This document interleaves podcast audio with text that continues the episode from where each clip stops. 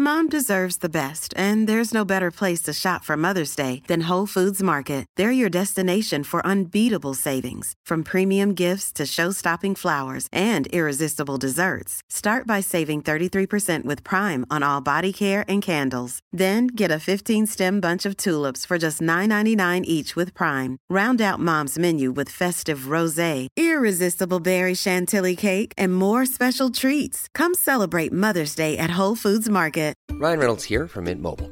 With the price of just about everything going up during inflation, we thought we'd bring our prices down. So to help us, we brought in a reverse auctioneer, which is apparently a thing.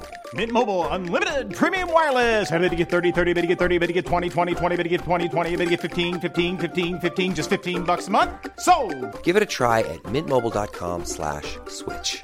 $45 upfront for three months plus taxes and fees. Promo rate for new customers for limited time. Unlimited more than 40 gigabytes per month. Slows. Full terms at mintmobile.com. Bonjour à tous et bienvenue sur Cosmos. Inutile d'insister, je ne vous révélerai pas la fin des rois maudits. Et pourtant ce n'est pas l'envie qui m'en manque, parce que c'est un livre que j'aime autant que les grands classiques. Personnellement, j'ai eu la chance qu'on me le fasse découvrir très jeune, vers 13 ou 14 ans, et je dois avouer que j'y reviens souvent pour en relire certains passages, ou même pour regarder la série télévisée réalisée à partir des romans qui le constituent en 1972. C'est toujours avec le même et éternel plaisir d'adolescent que j'en redécouvre les héros, leurs intrigues et leurs destins. Avec le temps, ils me sont presque devenus des proches à qui je rends visite et dont je prends des nouvelles. Mais ne perdons pas de temps et allons tout de suite à l'essentiel, surtout pour ceux qui ne savent pas encore de quoi il s'agit.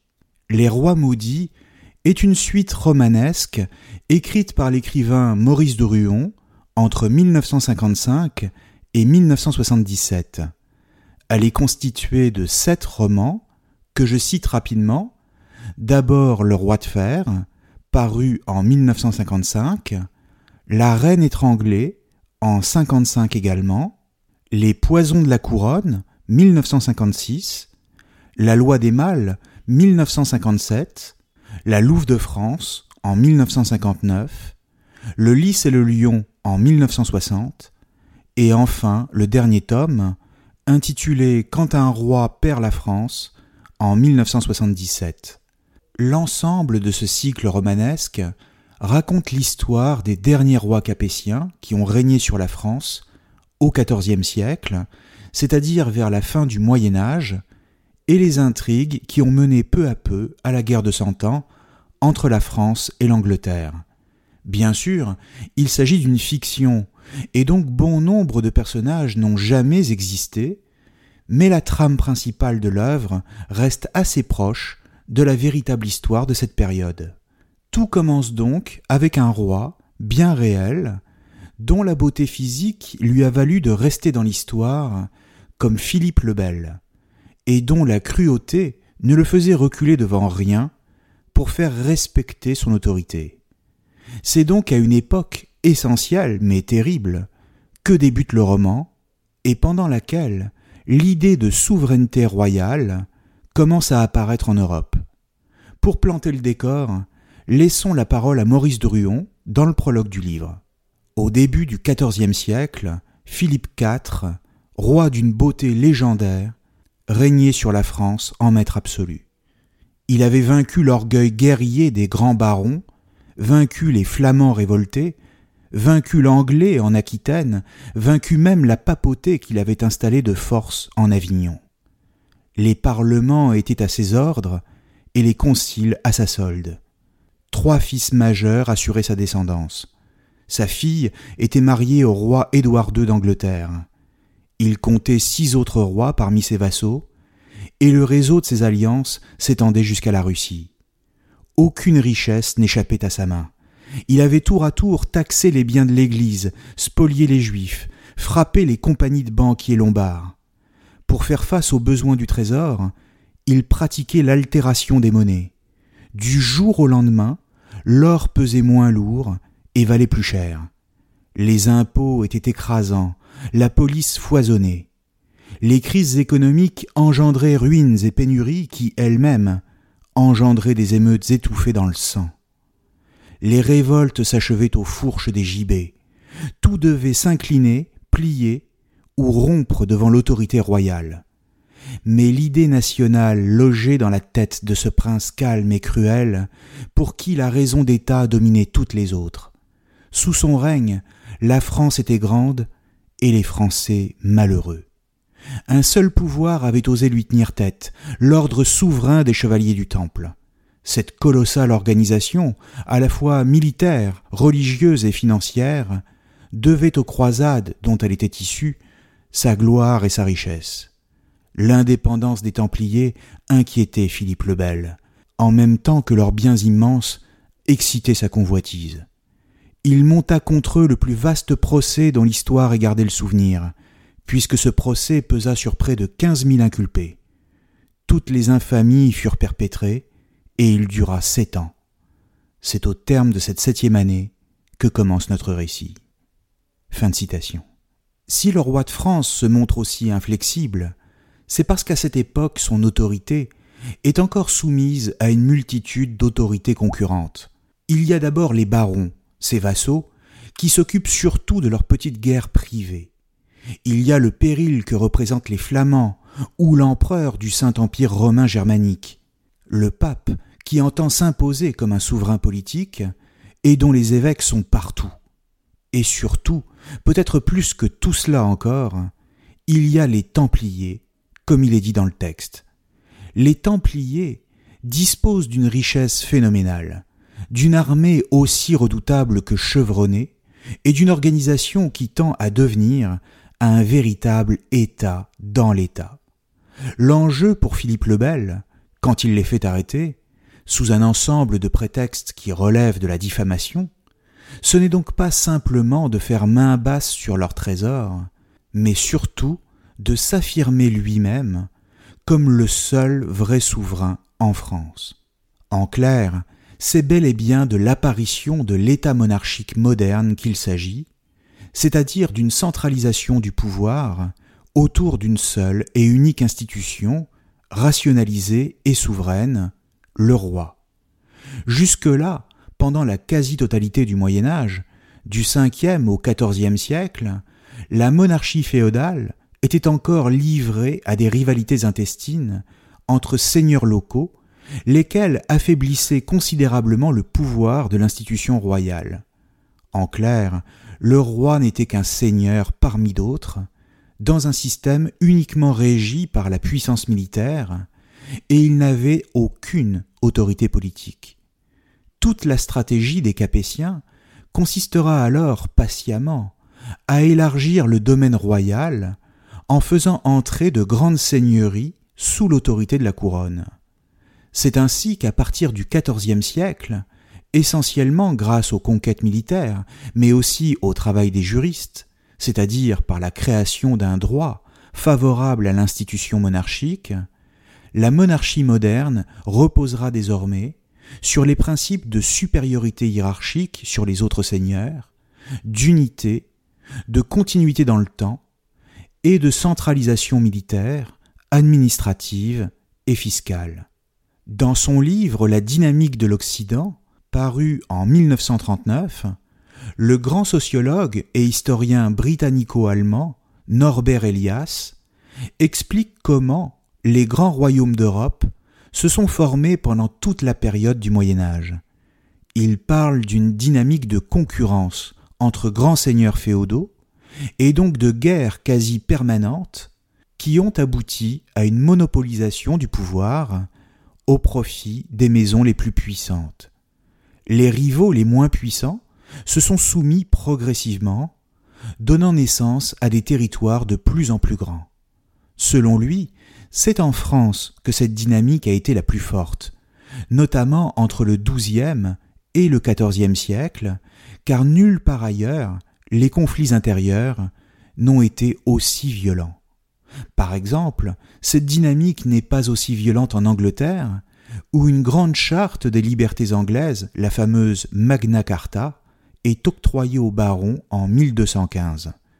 ou encore dans le Saint-Empire romain germanique, où la sortie de la féodalité ne conduit pas à une véritable centralisation politique, malgré la volonté des empereurs d'instaurer un empire universel. On comprend donc pourquoi l'idée de la souveraineté est à ce point ancrée dans l'esprit de Philippe le Bel au XIVe siècle, avant même que la pensée politique ne se charge de la théoriser et de lui donner un contenu structuré. À l'époque des rois maudits, l'idée d'État n'existe pas encore. Elle commence simplement à apparaître à travers l'autorité royale. La pensée politique d'un Jean Baudin, par exemple, ou d'un Machiavel, n'arrivera qu'au XVIe siècle, et celle de Thomas Hobbes au XVIIe.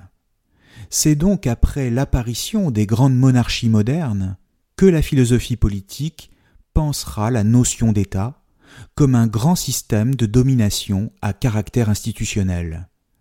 L'œuvre de Baudin surtout, notamment les six livres de la République, publiés en 1576, constituera une étape essentielle dans la construction de la théorie politique moderne. Elle sera la première à faire de la souveraineté le fondement du pouvoir civil. Mais elle forgera également les concepts permettant de penser l'État comme une institution impersonnelle de gouvernement. C'est lui, Jean Baudin, qui unira les idées d'État et de souveraineté dans un même corps de doctrine. Comprenons bien que la doctrine de la souveraineté de l'État, au sens moderne du terme, est un héritage du principe monarchique lui-même. La souveraineté de l'État, c'est l'idée que sur un territoire donné, il n'existe aucune autre autorité que celle des institutions politiques centralisées. Ce sont elles qui font la loi et qui la font respecter aux individus. Sur le fond, le principe d'autorité qui définit la monarchie moderne et la notion d'État sont donc identiques. Mais ce qui change avec la pensée philosophique moderne, c'est le questionnement sur l'origine de cette autorité. D'où vient-elle? C'est là que se trouve une différence fondamentale entre la monarchie telle qu'elle est pratiquée sous Philippe le Bel, par exemple, et l'État tel que nous le connaissons, nous. En l'occurrence, quand la monarchie moderne prétend détenir son autorité de la Providence, c'est ce que l'on appellera ensuite l'absolutisme de droit divin, la notion d'État, quant à elle, va s'en démarquer définitivement à partir du moment où la philosophie la présentera comme le fruit d'une volonté humaine, c'est-à-dire d'un pacte social. L'État moderne sera donc à comprendre comme une sorte de providence artificielle, le produit d'un art, entendons d'une technique politique, que l'homme met en place rationnellement pour se préserver de sa propre violence. La création rationnelle du droit. Hey, it's Danny Pellegrino from Everything Iconic. Ready to upgrade your style game without blowing your budget? Check out Quince. They've got all the good stuff shirts and polos, activewear, and fine leather goods, all at 50 to 80% less than other high end brands. And the best part? They're all about safe, ethical, and responsible manufacturing. Get that luxury vibe without the luxury price tag. Hit up quince.com slash upgrade for free shipping and 365 day returns on your next order. That's quince.com slash upgrade. There's never been a faster or easier way to start your weight loss journey than with PlushCare. PlushCare accepts most insurance plans and gives you online access to board-certified physicians who can prescribe FDA-approved weight loss medications like Wigovi and Zepbound for those who qualify. Take charge of your health and speak with a board-certified physician about a weight loss plan that's right for you. Get started today at plushcare.com slash weight loss. That's plushcare.com slash weight loss. plushcare.com slash weight loss. One size fits all seems like a good idea for clothes until you try them on. Same goes for healthcare. That's why United Healthcare offers flexible, budget-friendly coverage for medical, vision, dental, and more. Learn more at uh1.com. Quality sleep is essential. That's why the Sleep Number Smart Bed is designed for your ever evolving sleep needs. Need a bed that's firmer or softer on either side? Helps you sleep at a comfortable temperature? Sleep Number Smart Beds let you individualize your comfort so you sleep better together. JD Power ranks Sleep Number number 1 in customer satisfaction with mattresses purchased in-store. And now, save 50% on the Sleep Number limited edition Smart Bed for a limited time. For JD Power 2023 award information, visit jdpower.com/awards. Only at a Sleep Number store or sleepnumber.com. par l'État signera donc la sortie de la théocratie et la fin du Moyen Âge. La centralisation du pouvoir est donc à considérer comme un changement profond des représentations politiques qui n'apparaît que très progressivement à partir du XIVe siècle et qui correspond à un besoin, dans ces périodes où la guerre est quasi permanente, celui de la stabilité et de la continuité dans le temps. La fermeté du roi n'est donc pas gratuite. Sa cruauté n'est pas le fruit de ses passions personnelles, mais repose plutôt sur une nécessité pour le royaume tout entier, puisqu'il s'agit de vivre ou de mourir. Sans organisation étatique, sans souveraineté, le peuple disparaîtra sous la domination d'un autre. C'est donc dans ce contexte que l'institution monarchique, à partir de Philippe le Bel, va s'entourer de juristes afin de codifier l'ensemble des prérogatives royales et de créer des institutions dont chacune aura son utilité propre. Le savoir des légistes va donc devenir une arme au service du pouvoir temporel, c'est-à-dire politique, et qui lui permettra notamment d'échapper à la puissance du pape. Mais cette édification du droit va également avoir pour conséquence de penser les institutions et les fonctions politiques comme des entités à part entière et indépendantes des personnes concrètes qui les occupent. En clair, cela veut dire que le principe monarchique, et au-delà le principe même de l'État, deviennent plus importants que la personne physique du roi. Le roi peut mourir, mais l'État demeure. En l'occurrence, c'est ce qu'explique l'historien allemand Ernst Kantorowicz dans son livre Les deux corps du roi, essai sur la théologie politique au Moyen Âge, publié en 1957. Son propos était alors de souligner un phénomène à la fois politique et religieux, déjà présent au Moyen Âge, mais qui perdurait encore au XXe siècle et même aujourd'hui. Pour le dire très simplement, cette théorie consiste à dire que le roi a deux corps, l'un physique et mortel, et l'autre mystique et éternel. D'un côté, le roi est une personne physique, et d'un autre côté, il incarne quelque chose, un principe, qui le dépasse et qui se transmet une fois que le roi meurt. La formule Le roi est mort, vive le roi en est d'ailleurs l'illustration. Ce principe est pour ainsi dire le corps mystique du roi, ou si vous préférez l'idée qu'il incarne à partir du moment où il est sacré. Cette idée, c'est le principe royal en tant que tel, en lui-même éternel, puisque considéré comme divin. Pour l'auteur, il y aurait donc un mystère de l'État, c'est-à-dire une conception quasi spectrale de la fonction du pouvoir, et avec laquelle son représentant temporaire tente de coïncider. De la même manière, la mystique du pouvoir étatique perdure jusqu'à nous, mais sous une autre forme, républicaine celle-là, quand un président de la République tente d'incarner sa fonction. Sur le fond, le principe hérité du Moyen Âge, elle-même, il perdure. L'État, dans son lent développement, se part ainsi d'une certaine sacralité. À travers lui, c'est le pouvoir lui-même qui est perçu comme sacré et propre à accomplir des prodiges.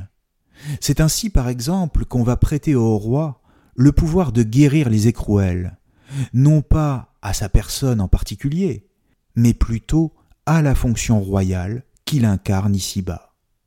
Dans le roman, pourtant, les forces opposées à l'action du roi sont nombreuses. de puissants seigneurs, mais aussi de simples particuliers, et surtout des banquiers, pensent d'abord à leurs propres intérêts et les font passer avant celui du royaume. C'est le cas notamment des Templiers, comme je le disais tout à l'heure, qui finiront tous brûlés vifs sur le bûcher, et dont la fin donnera naissance à un mythe, une légende tenace, et dont le roman s'empare, pour expliquer la suite des événements et la fin des Capétiens. Ce mythe, cette légende, c'est qu'avant de mourir, le grand maître du temple, Jacques de Molay, aurait lancé une terrible malédiction sur le roi de France et sur ses descendants jusqu'à leur treizième génération. Mais dans le roman, les oppositions au roi de France viennent aussi du comte Robert d'Artois, personnage central de l'intrigue, qui agit toujours de façon opportuniste pour récupérer le comté dont il a été privé, injustement certes, au profit de sa tante, la terrible Mao d'Artois. Leur face-à-face est digne d'un duel au sommet, tant les personnages, authentiques eux aussi, sont grandioses et machiavéliques, quitte à mettre en péril le destin du royaume tout entier, à la fois pour satisfaire leurs ambitions personnelles, et aussi pour assouvir la haine qu'ils se portent réciproquement. Les descendants de Philippe le Bel en feront d'ailleurs les frais, c'est-à-dire ses trois fils, Louis X le Hutin, comprenons le disputeur, le borné, roi de peu d'intelligence, et qui, après avoir été trompé par sa femme, ne pense qu'à se remarier en se désintéressant de son royaume, il sera empoisonné par Mao d'Artois, laquelle se débarrassera également de l'enfant héritier du royaume, le petit Jean le Posthume, à peine âgé de quelques jours, et dont le règne sera le plus court de toute l'histoire de France. Ensuite, mourra Philippe V, dit le long du fait de sa grande taille, et enfin Charles IV, dit le bel comme son père, car il en a hérité la beauté, mais certainement pas le génie politique. Le problème, c'est que tous ces rois, tous fils de Philippe le Bel, sont morts sans laisser d'héritier à la couronne, et pour la première fois depuis des siècles, la France se retrouve sans souverain. C'est alors que les regards se tournent vers Isabelle, unique fille de Philippe le Bel, et qui est elle-même reine d'Angleterre. Isabelle est une reine triste, de l'autre côté de la Manche, dit le texte, car son mari ne l'aime point. Et pour cause, celui-ci, le roi d'Angleterre, Édouard II, n'aime tout simplement pas les femmes, et passe son temps avec ses nombreux amants. Isabelle, que l'on surnomme également la Louve de France, est le portrait de son père dont elle a hérité l'intelligence et le sens inné de l'État. Elle a toutes les qualités, sauf une, celle d'être un homme. Car bien sûr, il est impensable à cette époque de confier la couronne à une femme, qui plus est reine d'Angleterre. Alors, on exhume de vieux textes une ancienne coutume des rois francs selon laquelle le pouvoir doit être impérativement assumé par un héritier mâle. C'est ce qu'on appelle la loi salique, parce que provenant des francs de branche salienne à partir du IVe siècle, et dont la devise deviendra Les lys ne filent point en France. C'est une manière de dire que les femmes n'auront pas le pouvoir. Pourquoi? Parce que s'il arrivait qu'Isabelle, en tant qu'unique fille de Philippe le Bel, soit reconnue comme l'héritière de la couronne de France, alors même qu'elle est déjà reine d'Angleterre, alors cela voudrait dire que la France serait absorbée dans le royaume d'outre-Manche. À terme, c'est donc la survie du royaume elle-même qui est en jeu. Devant la priorité donnée à la sauvegarde de la France, Isabelle s'inclinera, mais pas son fils. Quand celui-ci deviendra roi d'Angleterre à son tour, sous le nom d'Édouard III. C'est ainsi que le roman nous fait pénétrer au cœur de la grande histoire, c'est-à-dire quand le nouveau roi d'Angleterre, fils d'Isabelle et petit-fils du roi Philippe le Bel, exige d'être reconnu comme le seul et le véritable roi de France. Mais qui règne alors sur la France Si la dynastie des Capétiens s'est éteinte, et si sa dernière représentante, Isabelle, n'a pas été reconnue comme souveraine? Face à la nécessité de trouver un roi, les légistes, c'est-à-dire les spécialistes du droit, se sont tournés vers la branche la plus proche de la famille, à savoir le plus âgé des descendants du frère de Philippe le Bel, un certain Philippe de Valois. Au Capétien a donc succédé la longue dynastie des Valois, dont les rois régneront jusqu'à la fin du XVIe siècle. Le roi de France s'appelle donc Philippe VI, depuis 1328. Et on peut dire que Philippe rit de bon cœur quand il reçoit en grande pompe l'ambassadeur du roi Édouard d'Angleterre, qui lui réclame non pas simplement un territoire en particulier, mais le royaume de France tout entier. Édouard est même encouragé et soutenu dans cette entreprise de conquête de la France par Robert d'Artois, celui-là même dont j'ai parlé tout à l'heure, et qui, toujours poussé par sa volonté farouche de reprendre possession de ces terres, qu'on lui refuse encore, voit dans une hypothétique victoire du roi d'Angleterre l'occasion de parvenir à ses propres fins. Les destins personnels se confondront donc, une fois de plus, avec la grande histoire, et les premières affirmations du pouvoir centralisé devront affronter les épreuves de la guerre contre l'Angleterre, une guerre qui durera plus de cent ans. Mais il faut remarquer que ces épreuves précèdent la plupart des penseurs du politique et de l'État, et d'une certaine manière les rendent possibles. En clair, c'est parce qu'ils sont placés face au monde et à ses urgences que les philosophes sont amenés à les prendre en charge. Il s'agit pour eux d'y répondre, comme Machiavel devant la brutalité des guerres en Italie, et le danger permanent qui pèse sur la République de Florence, ou comme Hobbes qui cherche une solution politique à la guerre civile dans l'Angleterre du XVIIe siècle. Cette réponse, cette solution, c'est toujours pour eux l'État, comme fondement d'une modernité politique dont les rois et le principe monarchique en sont à l'origine.